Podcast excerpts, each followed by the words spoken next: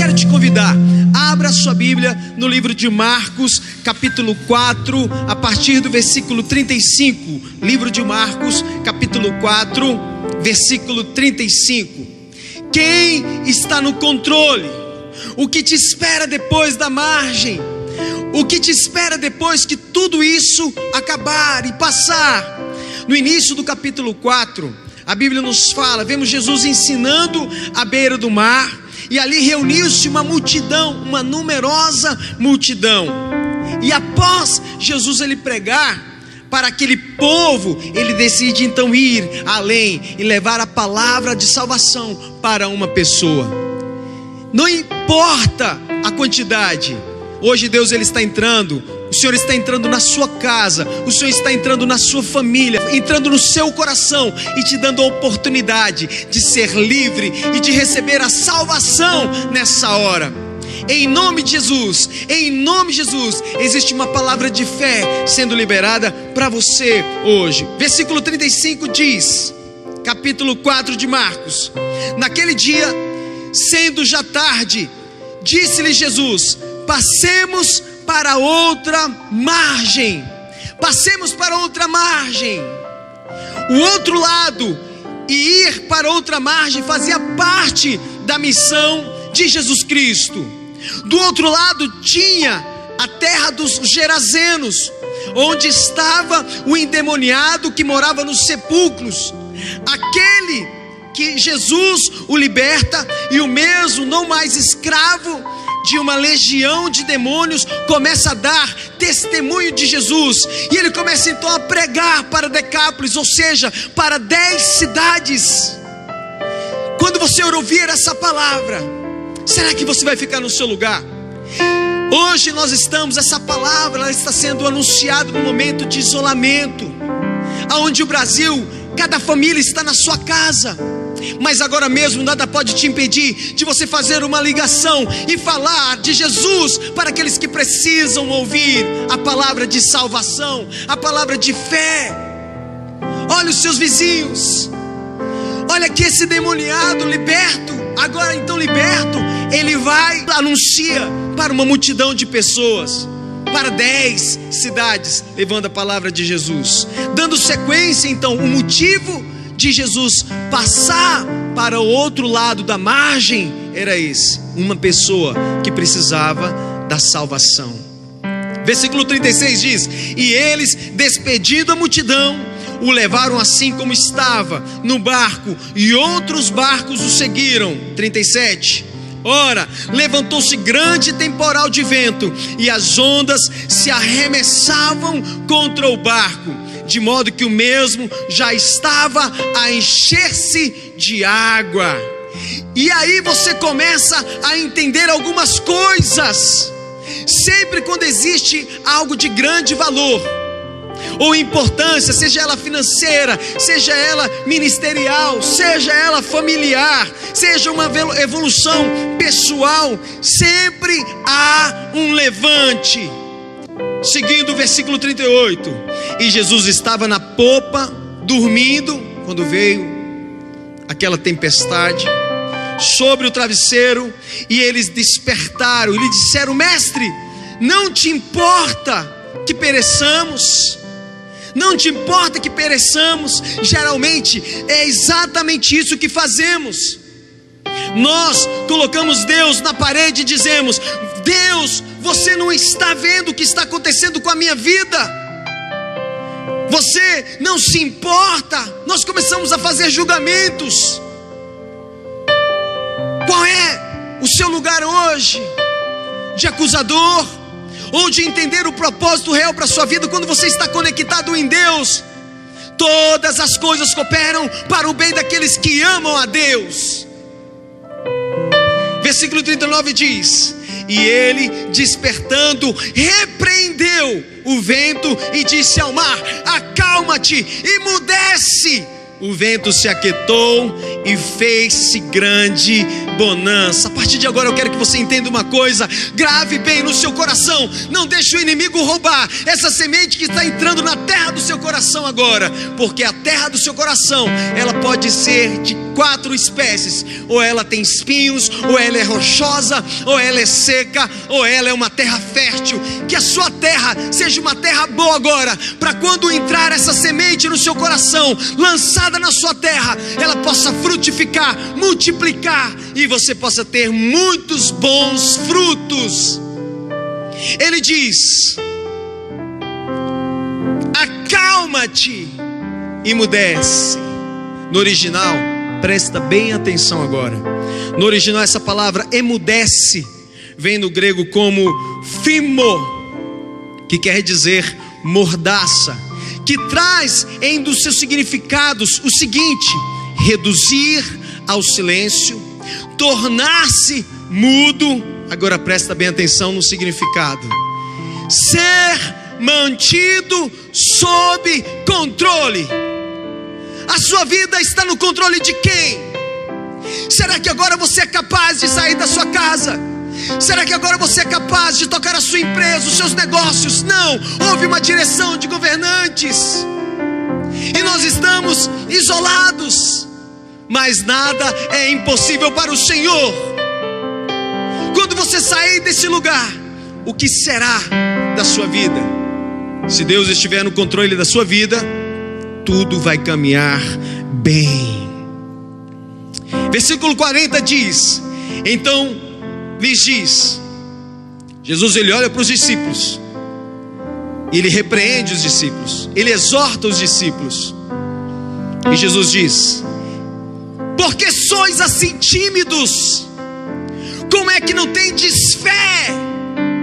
Agora presta bem atenção, a palavra tímidos, no original essa palavra tímidos vem de deilos, que quer dizer medroso. Porque sois assim, assim medrosos. Foi o que Jesus quis dizer. Jesus olha para os seus discípulos, quando ele diz tímidos, ele está dizendo medrosos.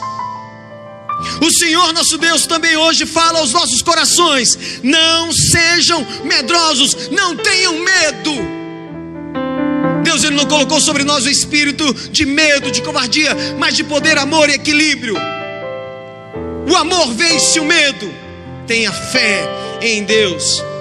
Jesus, ele se levantou em autoridade, repreendeu o vento e disse ao mar: Acalma-te, imudece. E o vento se aquietou e o mar ficou mantido sob controle. Tudo então estava sob o controle da sua fé.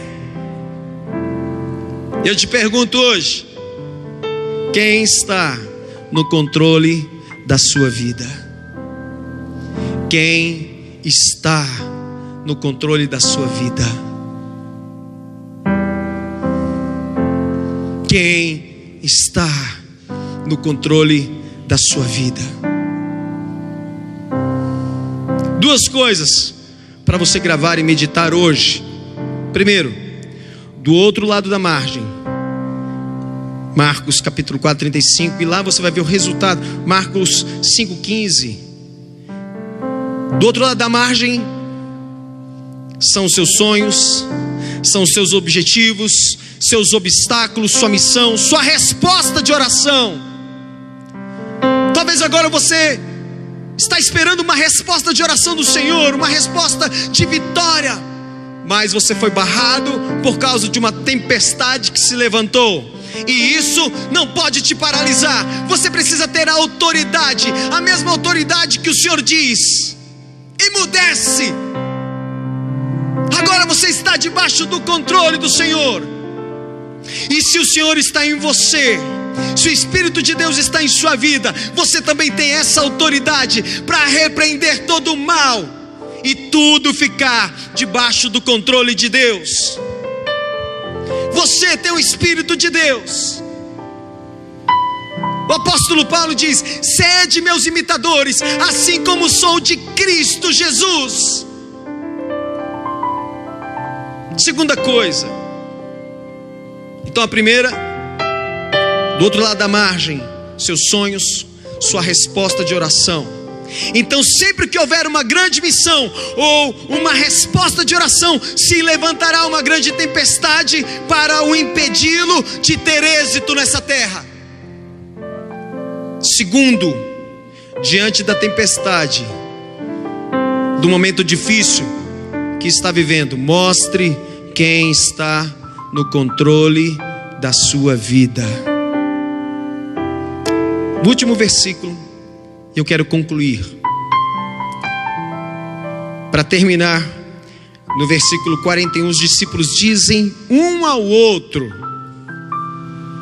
Quem é este que até o vento e o mar lhe obedecem? Nós estamos debaixo da autoridade do Senhor, nós estamos debaixo do poder do Senhor. Nós servimos a um Deus que tudo obedece, que tudo se prostra. Ninguém tem poder, coisa alguma tem poder tão grande como o poder do nosso Deus. Agora mesmo Ele pode mudar a sua vida. Ele tem poder para trazer cura, Ele tem poder para te libertar dos vícios do mal, Ele tem poder para trazer paz à sua vida, ao seu coração, à sua família, aos seus negócios, seja o que for que estiver trazendo inquietude, tristeza ou angústia. O Senhor está aqui para mudar a sua história, para mudar o final da sua vida. Começa agora um novo início. Eu quero orar por você, mas antes, antes de orar, eu quero falar ao seu coração. Você que está ouvindo essa mensagem, não sei aonde você está, talvez em desespero e angústia. Talvez você não conheça Jesus e talvez você tenha se afastado dos caminhos do Senhor. Talvez por desespero, por lutas que você passa nessa terra.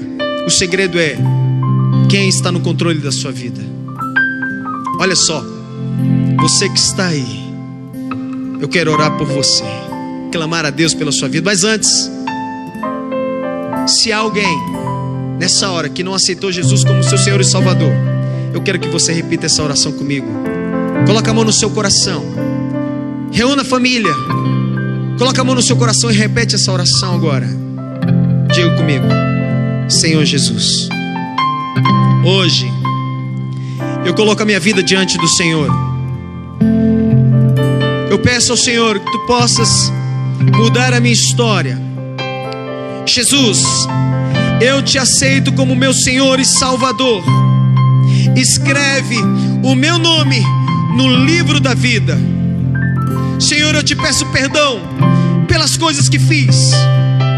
E eu coloco agora a minha vida diante do Senhor. Muda minha história para que eu possa ter paz e entender que o Senhor passará a ser o dono da minha vida, aquele que cuida de mim, aquele que coloca tudo sob controle. Traga paz ao meu coração, em nome de Jesus Cristo de Nazaré. Que Deus, Ele possa mudar a sua vida, que você seja abençoado e que você possa, em nome de Jesus, viver a partir de agora uma nova história, um novo tempo, em nome de Jesus. Deus te abençoe, meus amados. Fica na paz do Senhor. Tudo vai passar. Tenha fé. Você está debaixo do controle do Senhor. Shalom Adonai.